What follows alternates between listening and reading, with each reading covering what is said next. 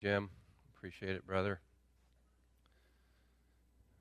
Gordon just said that if I catch him texting during my message, it's only because he doesn't want to fall asleep. and uh, I'm reminded that uh, the disciples fell asleep during the transfiguration, and Jesus was there, so I'm in good company, right, Gordon? Actually, I assume if you're, you're on your phone, I figure you're live tweeting the salient points from this morning's message. That must be what's going on. How many of you remember a moment something like this? You have the parent and you have the child. You may remember this as being a parent, you may remember this as being a child, you may remember it both. But you're getting ready to do something, or you're getting ready to go somewhere, and the child has a lot of questions about where you're going or maybe a lot of questions about what it is that you're going to be doing. Now, it can be pretty cute sometimes, huh? Little kids and their questions, right? But after a while, let's admit it, it can also be quite annoying when every statement that a parent makes is followed by, Why, mommy? or Why, daddy? Why? Why? Why? And again and again, no matter what you say, no matter how you answer that question, the question is, Why? But of course, as a good parent, you dutifully answer these questions for your child again and again. As best you can, you explain in a language that they can understand. But eventually, what happens? The child wears the parent down. Eventually, the parent has to say to little Johnny or Susie, Well, you'll just have to trust me. You'll just have to trust me. And of course, this doesn't always end the questioning. The next question may be the same as the first 25 times. But why? Nevertheless, the parent means for, the parent hopes for the response that they just gave. You'll just have to trust me. They hope for that to be the end of the questioning. The parent at this point has given all the information that the child needs to know, at least that what they need to know now, or all the information the child can understand, or maybe a little bit of both. Now, if the parent gave a fuller explanation with many things, the child probably wouldn't understand anyway.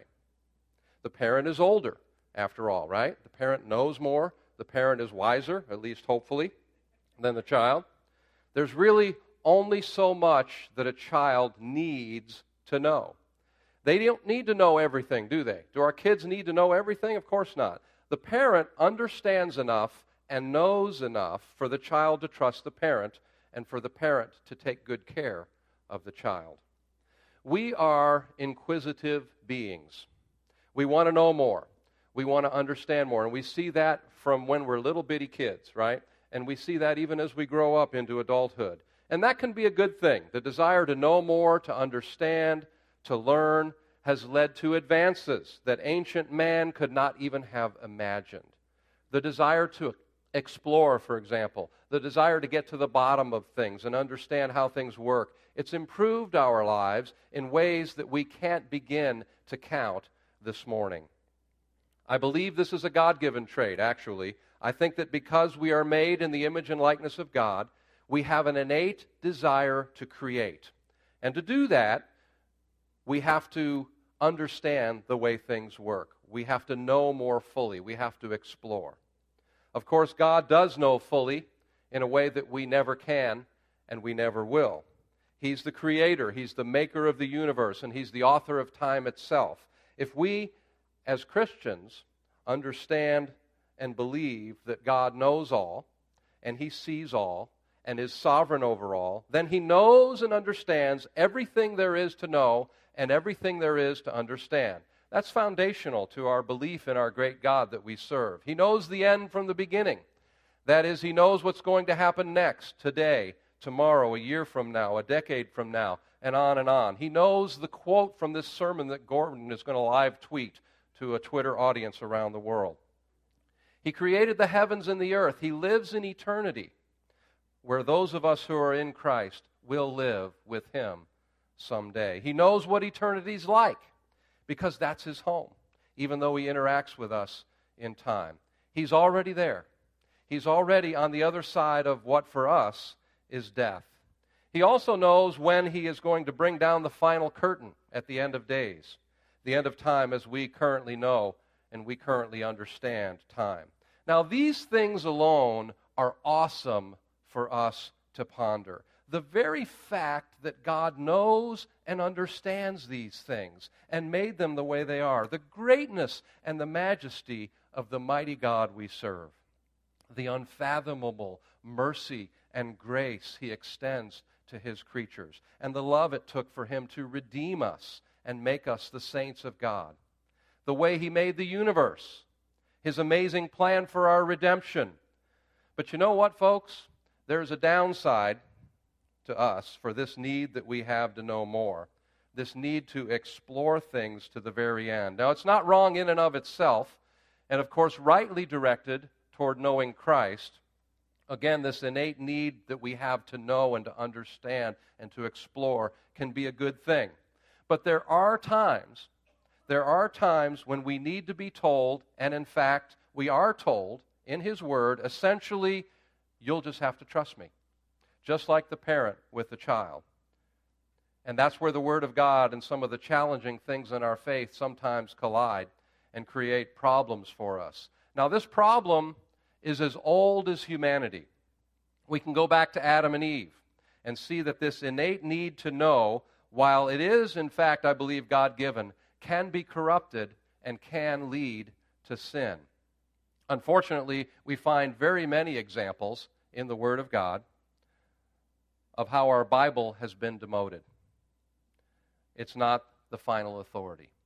We see that in our culture. We see that sometimes, if we're honest, even in ourselves. It's not enough for many Christians. The Bible is not enough for many Christians to live their lives of faith anymore. We know that it truly is, but we know that that's how sometimes people think. Trusting God with what He's told us and accepting that as sufficient. In other words, you'll just have to trust me. We see it in the story, for example, of Adam and Eve. We remember that in Genesis 2, God gave the garden to Adam and Eve to use and to manage, and the only limit that God placed on Adam was eating from the tree of the knowledge of good and evil. He and Eve, Adam and Eve, had everything else they needed. God was their provider. It was paradise, literally. But it wasn't enough. Why? Why wasn't it enough? We read in the beginning of Genesis chapter 3 beginning with verse 1. Now the serpent was more crafty than any other beast of the field that the Lord God had made. He said to the woman, Did God actually say, You shall not eat of any tree in the garden? And the woman said to the serpent, We may eat of the fruit of the trees in the garden. But God said, You shall not eat of the fruit of the tree that is in the midst of the garden, neither shall you touch it, lest you die. But the serpent said to the woman, You will not surely die. For God knows that when you eat of it, your eyes will be opened, and you will be like God, knowing good and evil. So when the woman saw that the tree was good for food, and that it was a delight to the eyes, and that the tree was to be desired to make one wise, she took of its fruit and ate, and she also gave some to her husband who was with her, and he ate. Then the eyes of both were opened, and they knew that they were naked, and they sewed fig leaves together and made themselves loincloths. Now, there's so much here in this passage of what we call the fall that we could explore this morning, but let's restrict ourselves to the theme today. The serpent, which we now know as the enemy of our souls, the temper tempter that we still deal with to this day, what did he do? He questioned God's word. He tempted Eve to believe that God's word wasn't sufficient, it wasn't enough. Did God really say? Was his first question. Questioning the Word of God. And then when Eve clarified, and in her clarification, already exhibiting a misunderstanding of what God said when she added the phrase, Neither shall you touch it, the serpent once more questioned God's Word. This time, even more directly, challenging it, even contradicting it, saying, You will not surely die, said the serpent the serpent not only directly contradicts what God has said, but goes on to present this tree of life, the fruit of this tree, as something worth the, the tree of the knowledge of good and evil, as something worth obtaining. By eating it, the first humans will be like God, knowing good and evil. So let's consider for a moment the irony here of the serpent's statements. The serpent, for example, has not been made in the image of God, but Adam and Eve were. Did you ever think about that? In an important way, Adam and Eve were already like God. being like God, they were charged by God Himself with exercising authority over all the beasts of the field. And what was the serpent? The serpent was a beast of the field. Now we know it was inhabited, used by Satan. Okay? But the beast of the field should have included the serpent. But instead, what happened? Adam and Eve obeyed the serpent. And in doing so, they betrayed God. Those who were meant to govern the earth on God's behalf instead rebel against their divine king and obey one of his creatures. What a thing. They obey one of his creatures. What's more, they Adam and Eve here in the passage we just read are the very first illustration of what we're looking at this morning. God's word was not enough. Instead of trusting God, instead of trusting what he had already said, instead of believing what he had already spoken and being satisfied with that, that his word in fact was sufficient, they let their inquisitive nature overcome them and it turned to pride. In Genesis chapter 2, verses 16 and 17, we read God's original commandment to them. And the Lord God commanded the man, saying, You may surely eat of every tree of the garden, but of the tree of the knowledge of good and evil you shall not eat, for in that day that you eat of it, you shall surely die. That's all that God told them about this tree. He didn't provide every detail. He didn't explain to them that this was a spiritual death to be followed eventually by a physical death.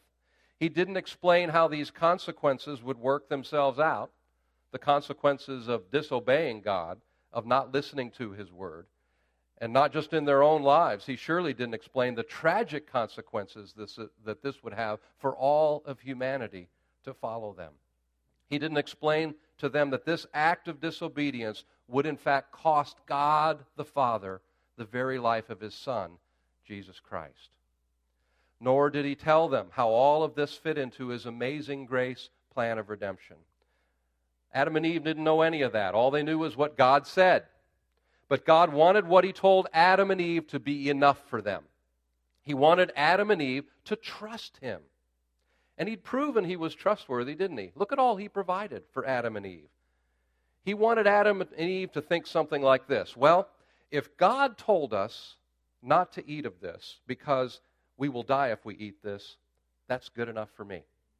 I choose to trust God's word to us. It's sufficient, it's all that I need. I think that's what God wanted from Adam and Eve.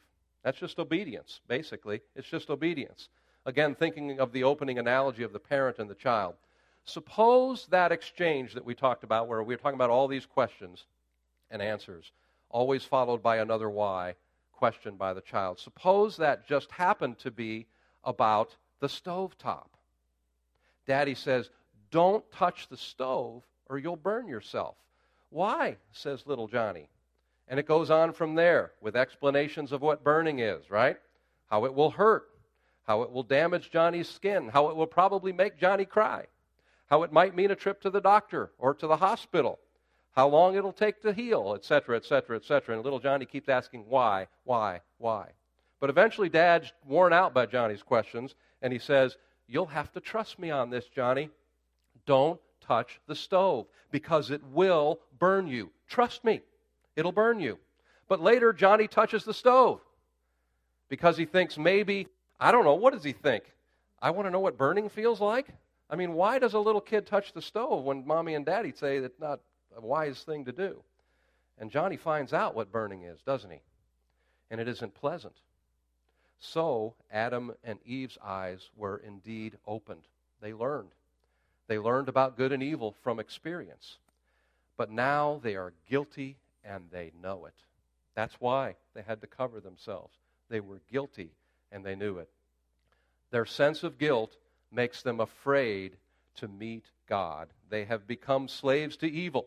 And while they do not cease to exist physically, they are expelled from the garden sanctuary and God's presence.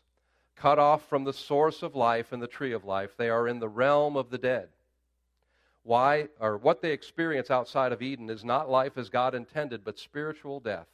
The disastrous consequences of Adam's sin cannot be overemphasized, resulting in the fall of mankind, the beginning of every kind of sin, suffering, and pain, as well as physical and spiritual death for the human race. But for this morning's purposes, this account reveals something. It reveals our innate pride that can result from the need to know more than we need to know. The need to know more than what God has told us. When He doesn't tell us all we want to know or all we think we need to know. We want to be like God, and we want to know everything. It's kind of the idea that if we just understood more, then we could obey. Then we could have peace. Then we could trust. Just explain it to me, God. Just explain it to me, and then I'll trust you. But sometimes God tells us just to trust Him. Even when, maybe even especially when, we don't see or know everything that there is to know. He wants us to trust Him because of who He is, because of His character, because of His promises in Christ, because of His grace and mercy that, hey, if we're in Christ, it's already evident in our lives. All these things are found in who He has revealed Himself to be in His Word. His Word, our Bible, what do we call it? We call it the Word of God. That's because it's His Word to us, His revelation of Himself, His revelation of His acts in history and His character. It's just as clear, God's Word to us, this Bible that we carry around with us, is just as real to us as God's Word to Adam and Eve don't eat from this tree. When we trust His Word, when we allow His Word to be sufficient, even when we want to or feel the need to know more, we're trusting Him. We're trusting Him because these are the very words of God. This book is an instrument to reveal to us all we need to know for our faith and for the daily practice of our faith. Yet we see many examples in our lives and in our world where it seems the Word is not enough for believers. Now, we expect the word to be enough for unbelievers, right? We're talking about those who are in Christ. That's most of us, maybe all of us, here this morning. We see these examples. God has told us some things, but He's clearly told us all we need to know. But sometimes it's not enough for our innate need to know and understand more. And again, that's a good thing. If we want to know God more, if we want to understand more of Him, but we must learn to trust Him in those areas where He has already told us everything we absolutely need to know. When we go beyond what His Word reveals, we're often treading on thin ice, even dangerous ground, because it can cause us to, kind of like a snowball rolling downhill, begin to question more and more of His revelation of Himself and His plans and His purposes and His promises to us and end up right where the serpent was in tempting Eve. Did God really say? Do you see how this can happen? I thought of several examples of this in our culture and even in my own life. And though there are no doubt many more than the couple I'm going to mention here this morning, I want to focus on a few that seem clear to me. Hopefully, they'll be just as clear to you. Now, I want to warn you, I'm going to step on some toes here because I'm going to mention some things that probably some of you have read or looked at and maybe embraced in some way. Okay? So I'm going to warn you that in hopes that you'll stick with me and hear me out. Okay?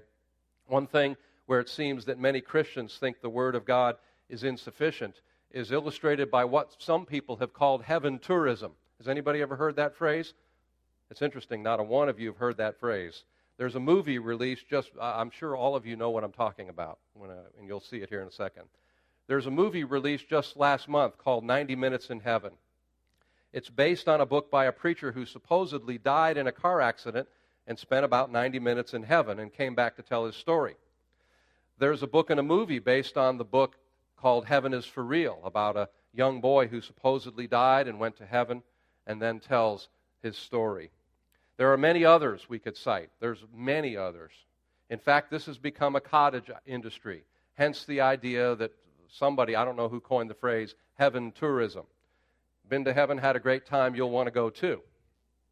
Now, without necessarily questioning the sincerity of bringing these accounts, and without delving deeply into the validity of these stories, we're going to delve into that a little bit, but in other words, are they real? Let's again stick with the theme here this morning the sufficiency of Scripture.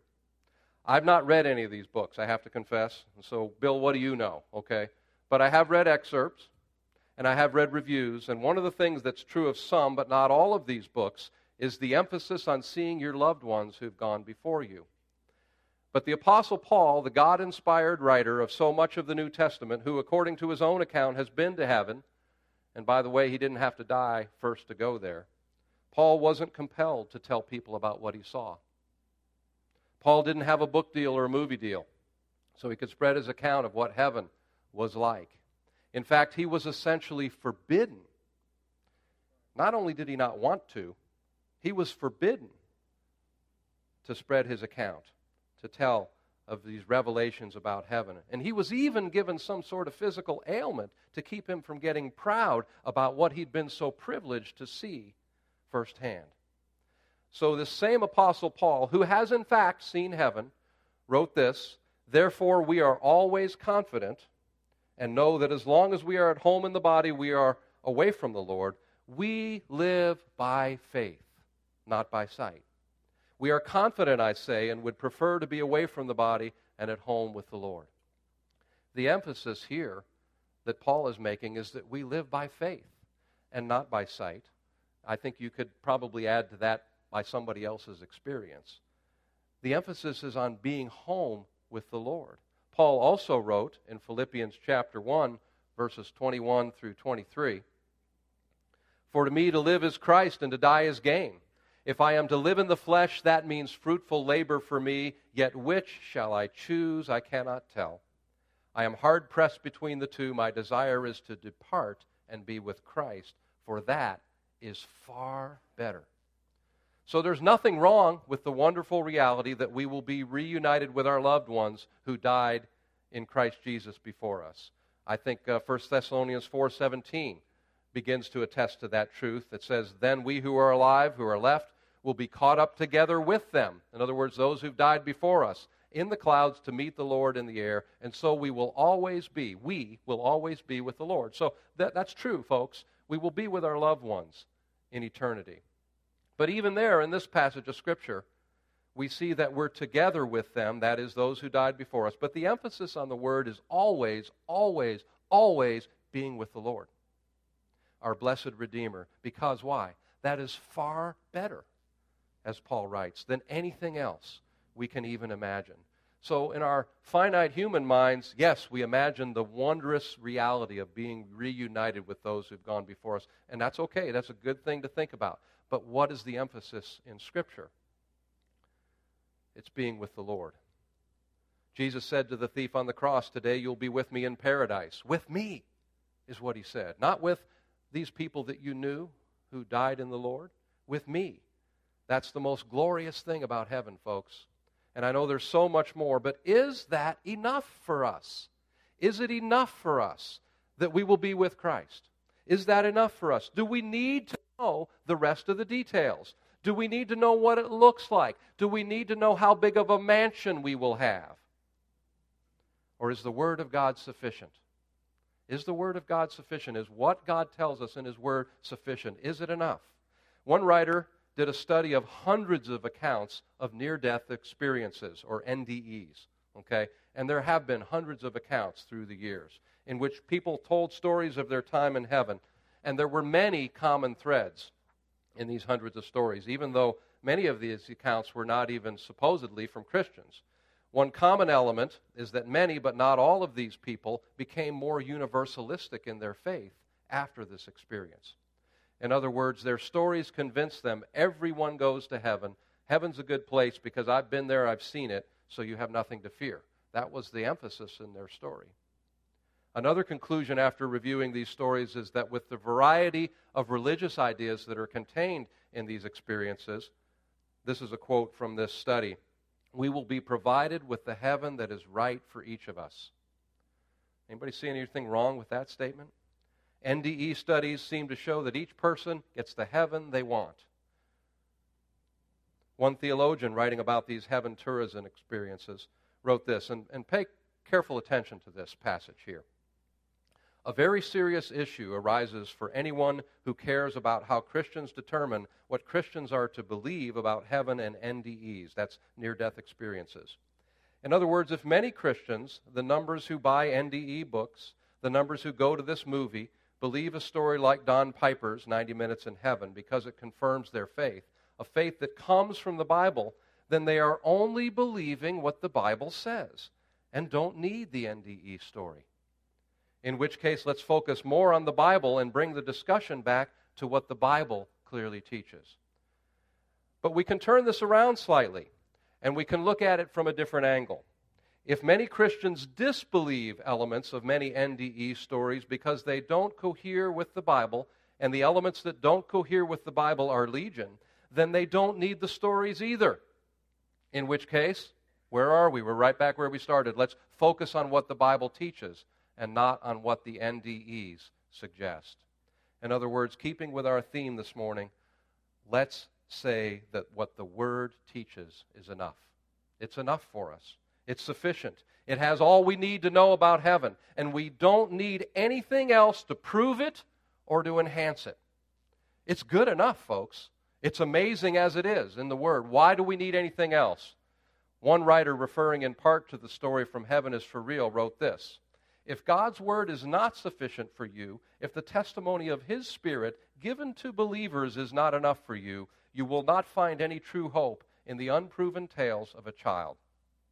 This hope may last for a moment, but it will not sustain you.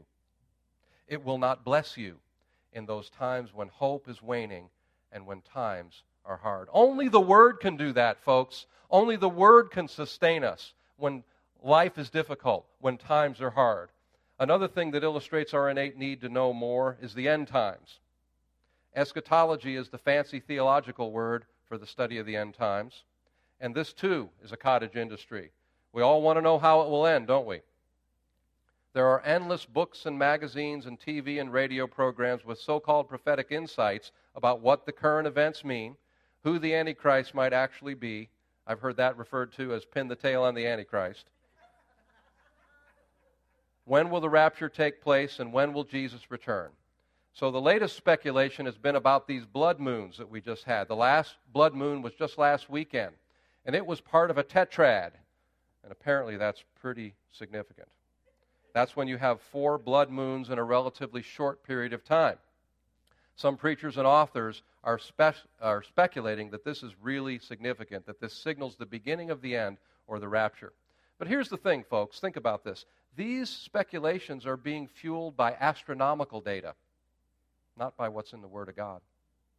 When we read about the moon turning to blood, and we do, we read that in Scripture. We read it in Joel 2, we read it in Acts 2, we read it in Revelation 6. But think about this. Don't you think that these events will be way more spectacular than an everyday, common, relatively common at least, lunar eclipse?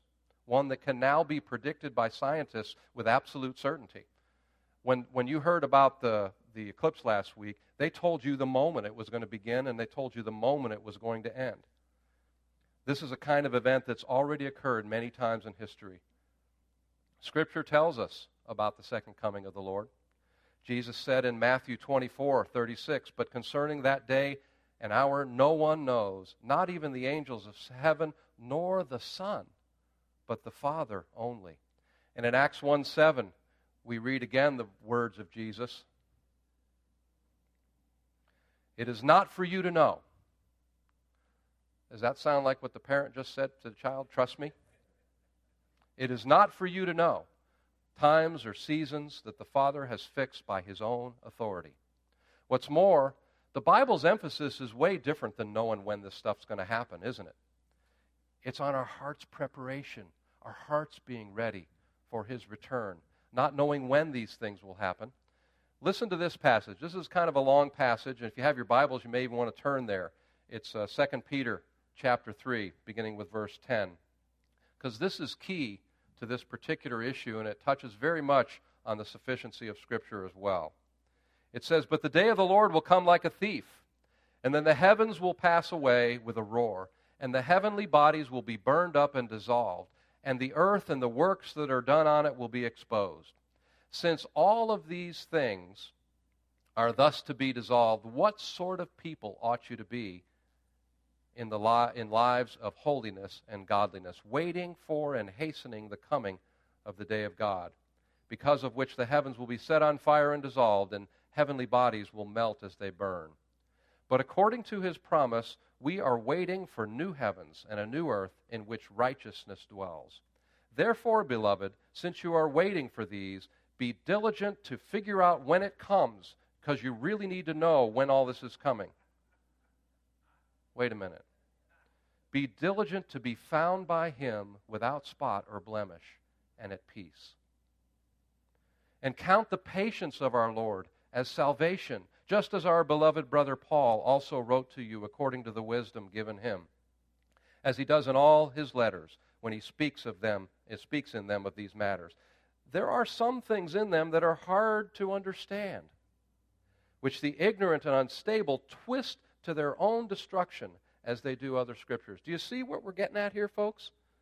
You see what we're getting at here? You therefore, beloved, knowing this beforehand, take care that you are not carried away with the error of lawless people and lose your own stability. But grow in the grace and knowledge of our Lord and Savior Jesus Christ. To him be the glory, both now and to the day of eternity. Amen. So again, we see here our emphasis is on the sufficiency of Scripture. It's enough. It's enough for us, folks. It tells us what we need to know. And Paul even, uh, I'm sorry, Peter even warns of the danger of taking beyond what is written already. Not that the return of the Lord Jesus to take his bride, the church, home forever is not an important doctrine, folks. It is. It's a core belief. He's coming back, folks. He's coming back. We read in Acts chapter 1, verses 9 through 11. And when he, Jesus, had said these things, and as they were looking on, he was lifted up, and a cloud took him out of their sight. And while they were gazing into heaven as he went, behold, two men stood by them in white robes, and said, Men of Galilee, why do you stand looking into heaven? This Jesus who was taken up from you into heaven will come in the same way as you saw him go into heaven. We don't need to speculate beyond what the Word tells us. The Word of God is sufficient. You know, it's sufficient in a lot of other things too. It's sufficient when we suffer. Jesus says, I will never leave you or forsake you. Jesus says, I will be with you always. Job never learned what was going on in the heavenlies when he experienced his long list of sufferings. God just said to Job, I'm God and you're not. Trust me. That was the essence of what God said to Job. He never had a clue you know, I'm sure he wanted to explore. His friends certainly did that were giving him advice. They wanted to explore beyond, here's why this is happening. When we trust in his word, when we believe that what God has revealed about our faith and his character and his plans and his purposes are enough, we are believing God himself. And we are trusting in him even as we trust in his word. The key passage here is 2 Timothy chapter 3, verses 16 and 17, where it tells us all scriptures breathed out by God and profitable for teaching, for, for reproof, for correction, and for training in righteousness, that the man of God may be complete, equipped for every good work. This is a passage that clearly outlines the doctrine of the sufficiency of Scripture. It's enough. Uh, the ESV Study Bible tells us that equipped for every good work, that uh, passage there, it says, in a broad sense, this includes everything that God calls a believer to do, but in a specific sense, this also supports the doctrine of the sufficiency of Scripture. That is, the idea that the truth contained in Scripture is sufficient in all matters pertaining to doctrine and moral behavior. Although there are no commands outside the Bible that apply to all of God's people, this does not exclude individual guidance by the Holy Spirit on how to apply the universal commands of Scripture in particular situations. So, even folks, when we say, well, you know, I don't, I, I maybe, you know, and I've heard people say this. Nobody here, I don't think. Well, I don't need the word so much, I'm led by the Spirit. Well, that's a mistake. Even when we're led by the Spirit, and we see that from this passage, we're encouraged to be led by the Spirit, actually. It's only an application of already revealed truth. In other words, Scripture is still sufficient Even when you're led by the Spirit, Scripture is still sufficient because God the Holy Spirit will never contradict God's words as revealed to us in Scripture. And if they do, then they're not God's words, and you're not being led by the Spirit.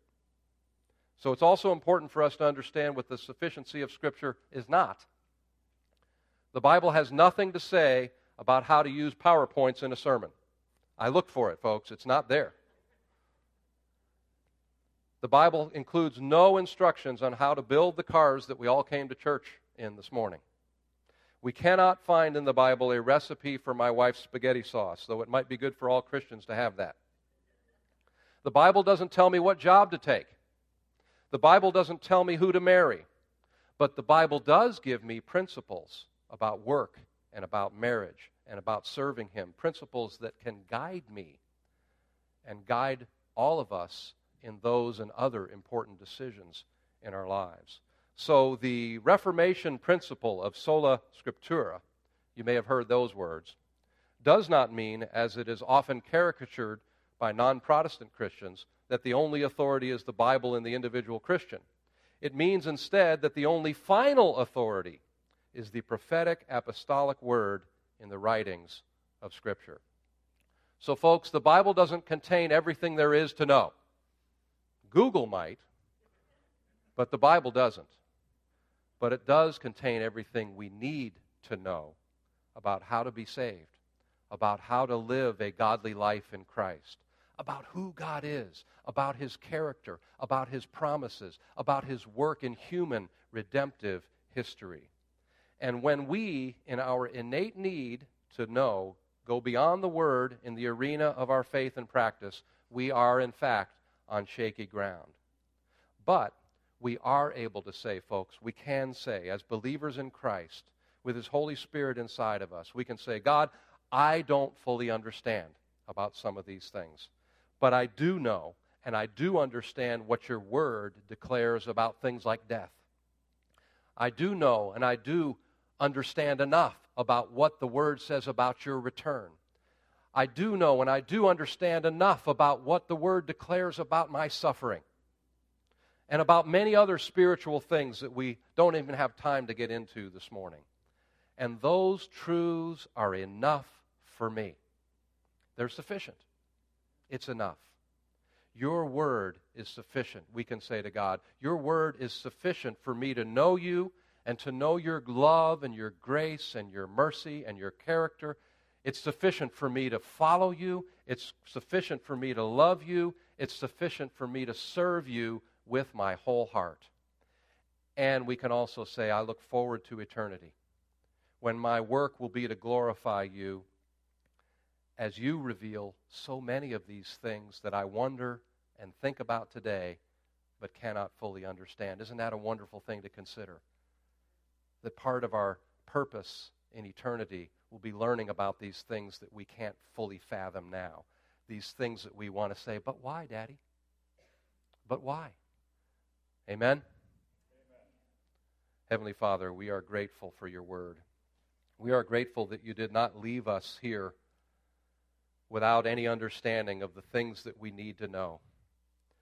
And Father, we do pray that you would help all of us to trust in you, trust in your word, your revealed word that shows us so much about who you are, about your character, about your promises, about your purposes, but doesn't show us everything there is to know. Lord, give us the gift of faith that we can trust in you. Give us the gift of faith that we can trust that what you've given us in your word is sufficient for us to know. And help us to rest in that, Father. Help us to rest in that when we don't understand everything there is to know. Help us to determine those things that are different too. Father, we want to know you. We want to know you and we want to understand you more. So, Father, we do pray that your Spirit would enliven and enrich Scripture in our hearts and in our minds so that we could indeed know you more and more and understand more and more of you, Lord God. But about those things that you've chosen to tell us only so much, but no more, we want to rest in you and trust in your character, just as the child uh, should trust the parent, Lord, that the parent knows everything there is to know about a subject and knows what's best for the child. And uh, the parent desires for the child to say, I trust you, Daddy. I trust you. So we thank you for these truths, Lord, and we pray that you'd help us to rest in you as we look to your word. You've given us so much in your word, Father. It's such a rich, rich thing in our lives. May it continue to be that as we seek to follow you and serve you all the days of our lives. In Jesus' name we pray. Amen.